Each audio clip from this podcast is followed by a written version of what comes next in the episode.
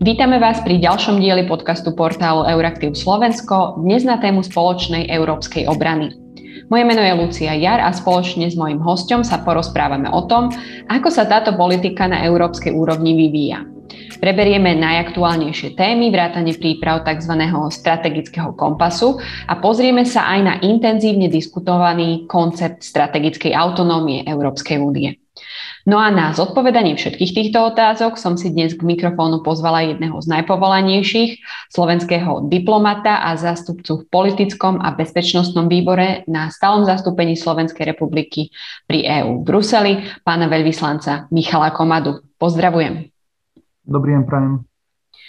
No a v úvode asi poslucháčom a poslucháčkam e, vysvetlíme, že politický a bezpečnostný výbor, kde teda pôsobíte, označovaný ako PSC, je zodpovedný za politiku spoločnej zahraničnej a bezpečnostnej, politi- e, bezpečnostnej oblasti teda v Európskej únii.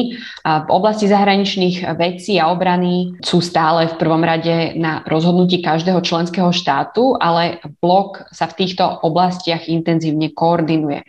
No a kým v oblastiach vonkajších vzťahov sa také kolesa už ako keby točia niekoľko rokov, tak naozaj tá spoločná obranná politika EÚ je stále poviem to pejoratívne, ešte ako keby v plienkach. Tak začneme v tomto výbore. Aké najzasadnejšie témy PSC v oblasti teda obrany v týchto dňoch, možno týždňoch rieši? V prvom rade ďakujem pekne za pozvanie do štúdia. Čo sa týka politického a bezpečnostného výboru, tak jednoznačne tou témou, ktorá dominuje v našich diskusiách, je príprava strategického kompasu. Strategický kompas je projekt, ktorý by mal definovať, eh, čo chceme, aby Európska únia robila o 10 rokov v oblasti bezpečnosti a obrany. A aký aktér eh, chce byť. Eh, znamená to, že strategický kompas musí byť preto dostatočne ambiciózny a v politickom a bezpečnostnom výbore sme sa zaoberali tým, čo môžeme urobiť dnes. A jedným z odporúčaní, ktoré sme tlmočili Európskej službe pre vonkajšiu činnosť, ktorá tento dokument pripravuje, je stanovenie konkrétnych a uskutočniteľných cieľov, ktoré majú jasné časové harmonogramy. Našou devízou je pomerne široká škála nástrojov EÚ a taktiež 27 členských krajín so svojimi kapacitami. Takže odpoveď na vašu otázku je strategický kompas. Čiže strategický kompas, ako dlho už, už je na stole? Pretože naozaj um, ja osobne mám pocit, že, že sa o tom bavíme mesiace, mesiace, možno už aj roky.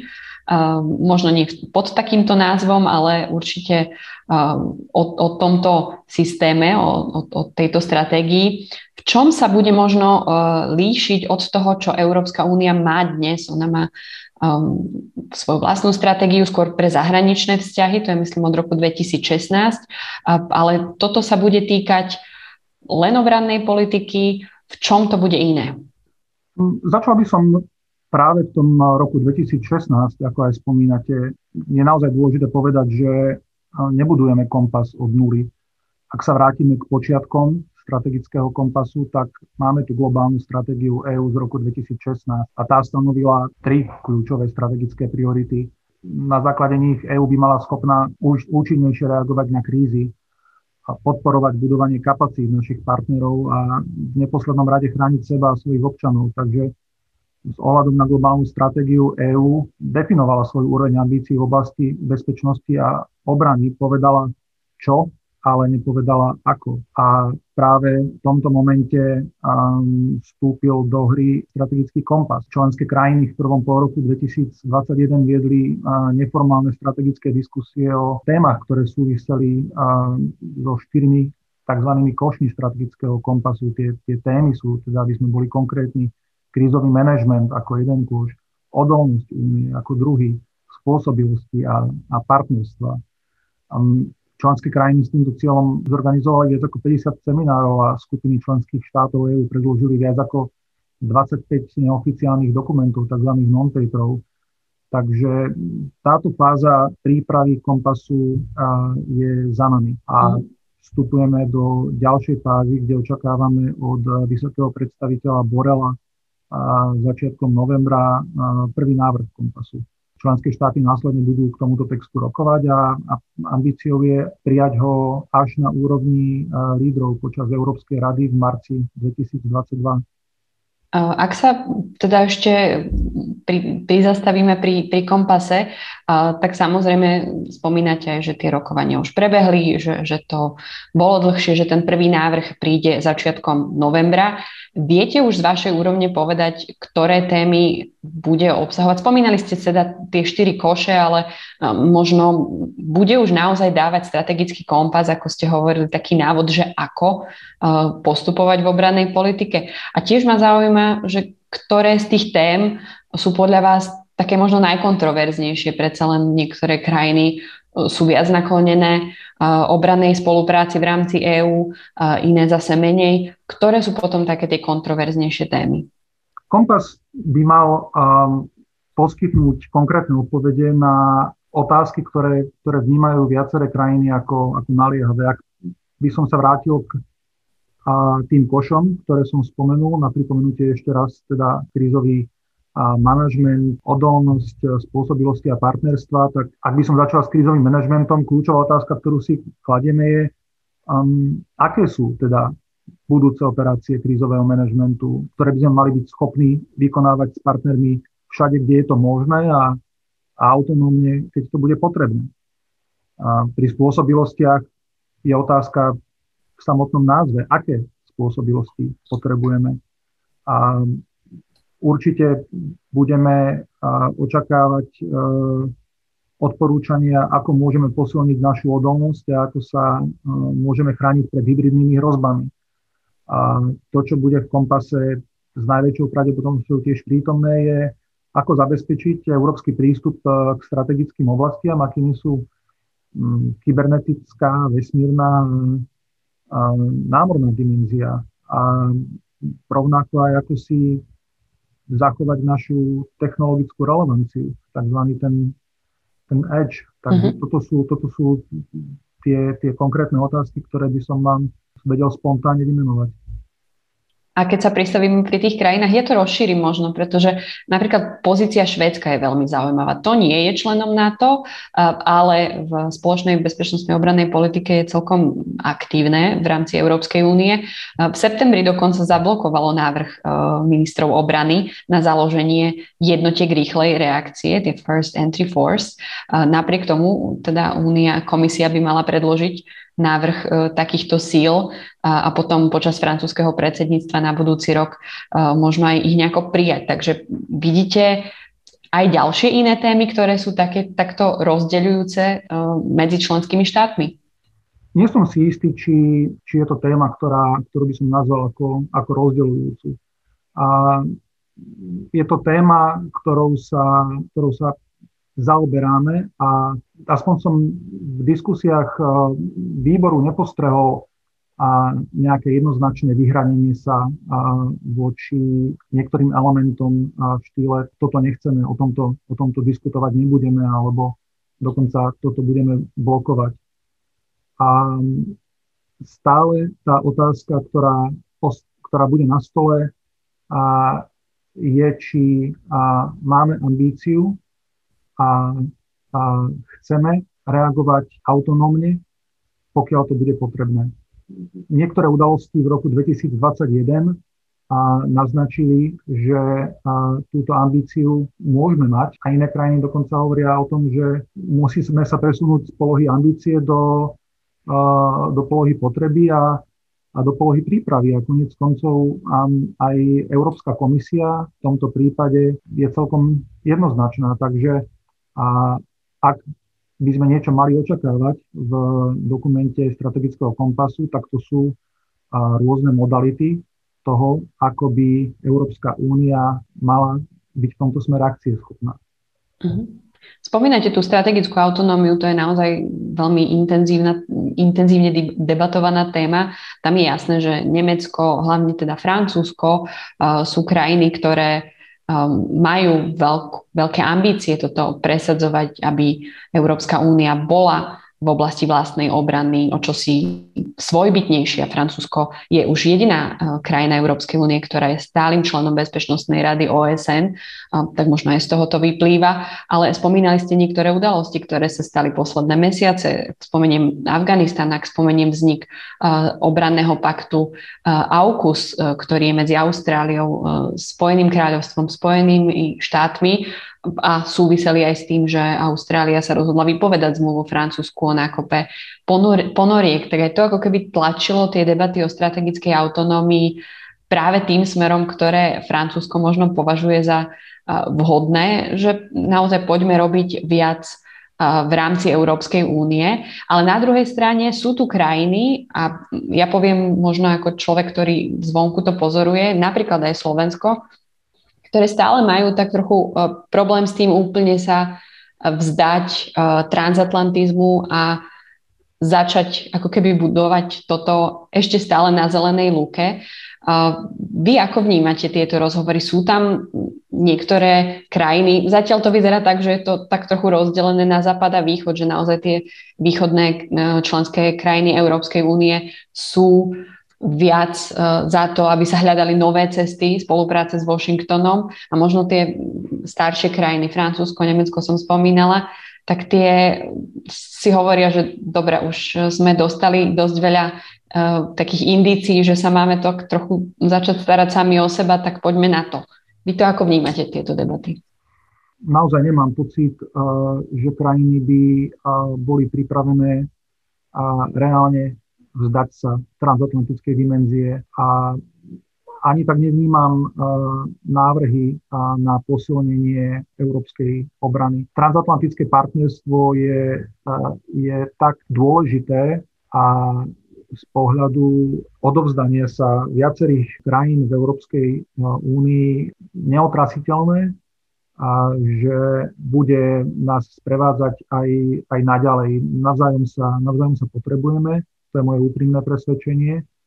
A aj preto vzťah EÚ-NATO mm, bude prítomný v strategickom e, kompase a je jednoznačné, že v kapitole k partnerstvám by sme mali očakávať NATO v polohe partnera primus inter pares. Tu je dôležité povedať to, že mm, strategický kompas je nápomocný z môjho pohľadu nielen pre členské krajiny EÚ, ale, ale bude nápomocný aj pre alianciu a, a jej vlastný a, reflexný proces. Ak ste sa pýtali na dynamiku a rozdelenie na západné a východné krídlo, tak um, opäť um, máme tu konkrétne projekty a konkrétne krajiny, ktoré sú veľmi vokálne, čo sa týka transatlantickej spolupráce. Pozrieme sa napríklad na Holandsko v ich uh, projekte uh, vojenskej mobility a tom, ako veľmi efektívne dokázalo sprostredkovať účasť uh, USA, UK a Kanady na projektoch EÚ. Takže tá dynamika nie je univerzálna a principiálna v tom, že krajiny sú pre alebo sú proti ale čo je pre mňa povzbudujúce, keď sa dostávame ku, konkrétnym témam, tak, e, tak krajiny a, sa pozerajú na to, kde je výhodnejšie a, ísť prostredníctvom partnerskej spolupráce a kde je nevyhnutné zlepšiť spoluprácu a aktivity vo vnútri únie, pretože sú niektoré, niektoré veci a niektoré oblasti, a kde mm, jednoducho autonómni byť musíme, čo sa týka investícií do niektorých technológií, čo sa týka vývoja nástrojov napríklad na boj proti kybernetickým hrozbám alebo čo sa týka normatívnej stránky. Takže tam mm-hmm. nikto za nás tú prácu neurobí. Čiže vy vidíte možno aj tú strategickú e, autonómiu, ak tomu správne rozumiem, aj tak, že by sa mala vyvíjať s tým, že sa ako keby rozvíjala tá európska dimenzia niektorých špecifických oblastí. Hej, spomínali ste uh, kybernetickú bezpečnosť, tak možno Európs- krajiny, členské krajiny Európskej únie by mohli byť nejakí špecialisti, dajme tomu, na, na túto oblasť a tým pádom rozvíjať aj transatlantickú bezpečnostnú spoluprácu. Môžeme sa na to aj takto pozerať? To, čo môžem jednoznačne povedať, je, že, tran, že strategickú autonómiu nevnímam a nepovažujem za obmedzenú a dimenziou bezpečnosti a obrany. Toto je, ak by sme sa teda vrátili k tým udalostiam z roku mm-hmm. 2021, o ktorých, sme, o, o ktorých sme hovorili predtým, tak môžem povedať, že pre mňa najzávažnejšou udalosťou s veľmi škodlivým dopadom je zastavenie chodu automobiliek kvôli nedostatku čipov.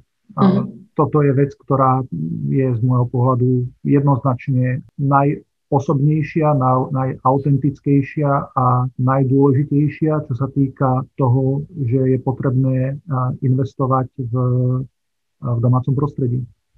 Hm, čiže tá strategická autonómia z vášho pohľadu nie je len v súvislosti s takouto tradičnou obranou, ale naozaj s udržiavaním si nejakej svojbytnosti aj v iných oblastiach, napríklad tuto hovoríme o výrobe čipov. Samozrejme sa hovorí o strategickej autonómii aj v digitále, ale myslíte si, že aj že taká tá svojbytnosť napríklad pri polovodičoch, pri akýkoľvek inej neviem, zdravotníckých, doku- e, zdravotníckých materiáloch počas pandémie.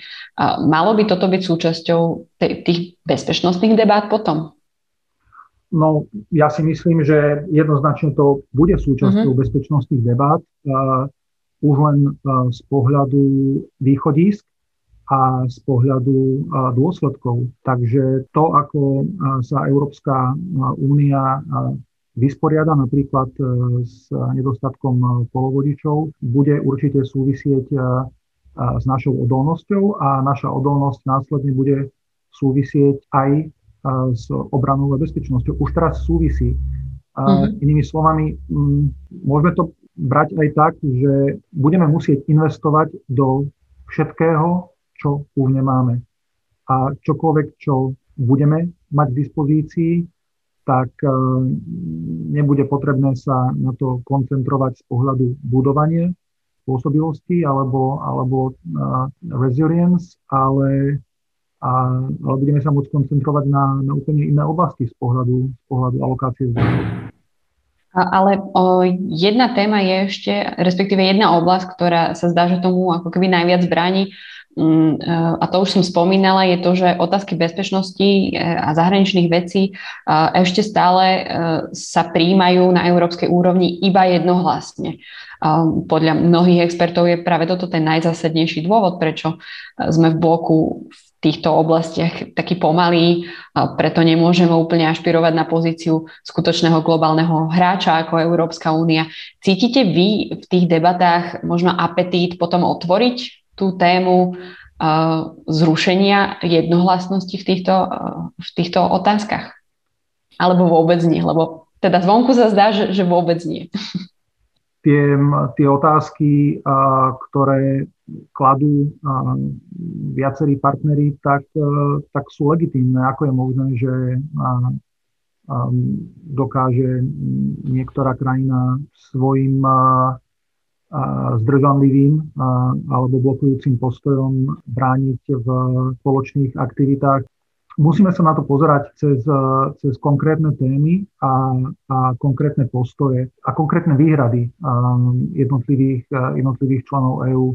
A za Slovensko môžem povedať, že my sa budeme v prvom rade pozerať na, na možnosť dosiahnutia jednoty doma v, v našej kuchyni v Bruseli, a to je point of departure, lebo ak sa vrátim k strategickej autonómii, s čím teda súvisí aj to, aby, aby Európska únia bola, alebo mala byť globálnym hráčom, tak ono to začína, začína v Bruseli a začína to pri rozhodovacích procesoch.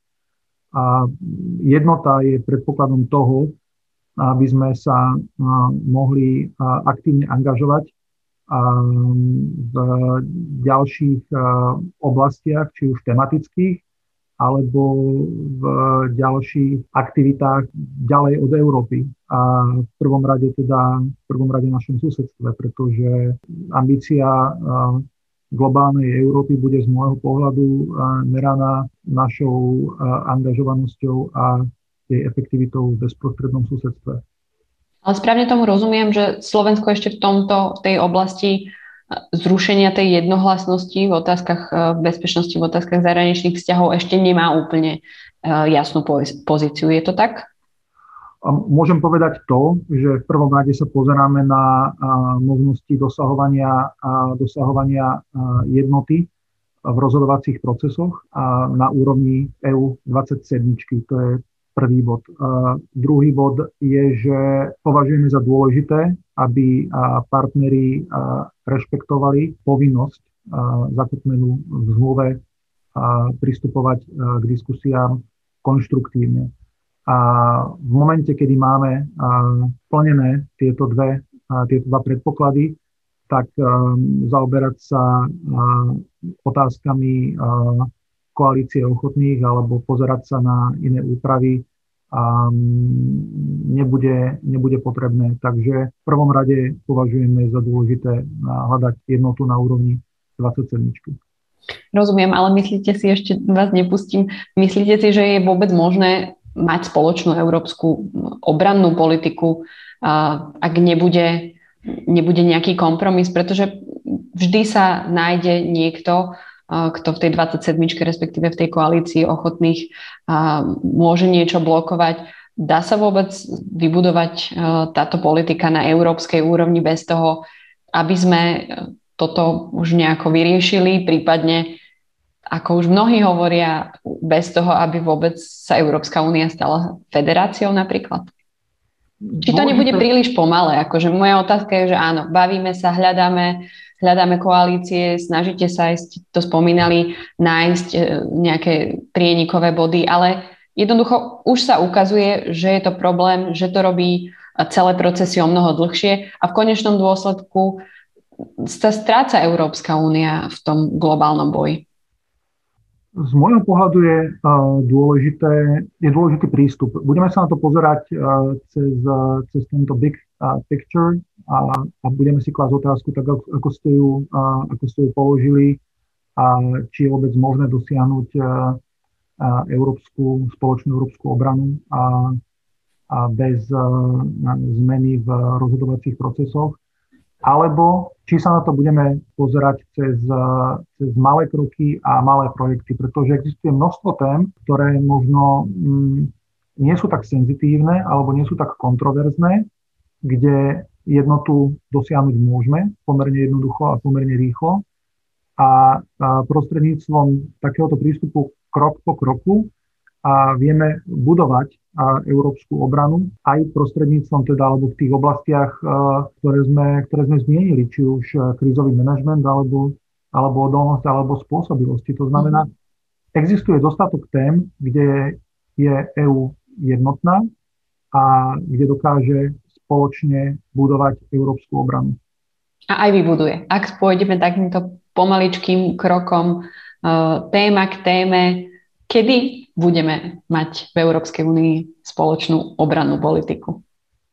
Budúci týždeň, kedy, kedy by sme už mali vidieť, alebo teda koncom toho novembrového týždňa, kedy by sme mali vidieť prvú verziu strategického kompasu, tak a, budeme vedieť zhodnotiť um, úroveň ambícií, ktorá je pred nami. Kompas by sa, by sa dal možno lepšie v našich podmienkach nazvať búzolov. Kompas by nám mal naozaj povedať, kde chceme, aby sme o 10 rokov boli v oblasti bezpečnosti a obrany. Ak dokážeme v priebehu nasledujúcich mesiacov nájsť zhodu na rozhodovacích procesoch, a, tak je možné, že to bude mať vplyv na, na rýchlosť niektorých, niektorých konkrétnych projektov a či cena za to, ktorú by sme v takom prípade možno museli platiť, a to je a strata inkluzivity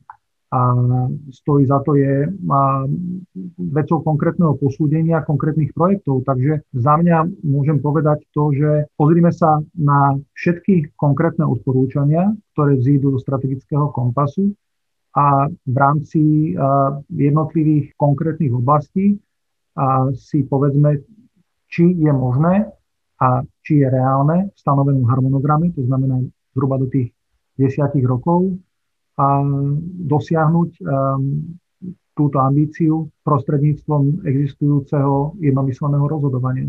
Mhm. Takže až potom, ako uvidíme konkrétne návrhy, budeme vedieť posúdiť vplyv jednomyselnosti. Spomínali sme strategický kompas, spomínali sme strategickú autonómiu. Sú ešte nejaké veľké témy momentálne v politickom a bezpečnostnom výbore na úrovni Európskej únie, ktoré vy vnímate ako tie, ktoré sa pravdepodobne budú veľmi intenzívne diskutovať v najbližšom období, možno na, na budúci rok? Dôležitý bude záver tohto roka a summit EU východné partnerstvo. Už 15. novembra sa uskutoční ministerské stretnutie EU a východné partnerstvo v Bruseli.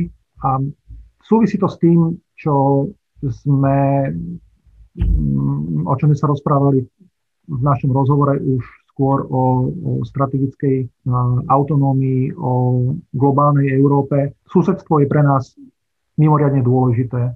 Či už východné, alebo, alebo aj južné, alebo aj stredomorie.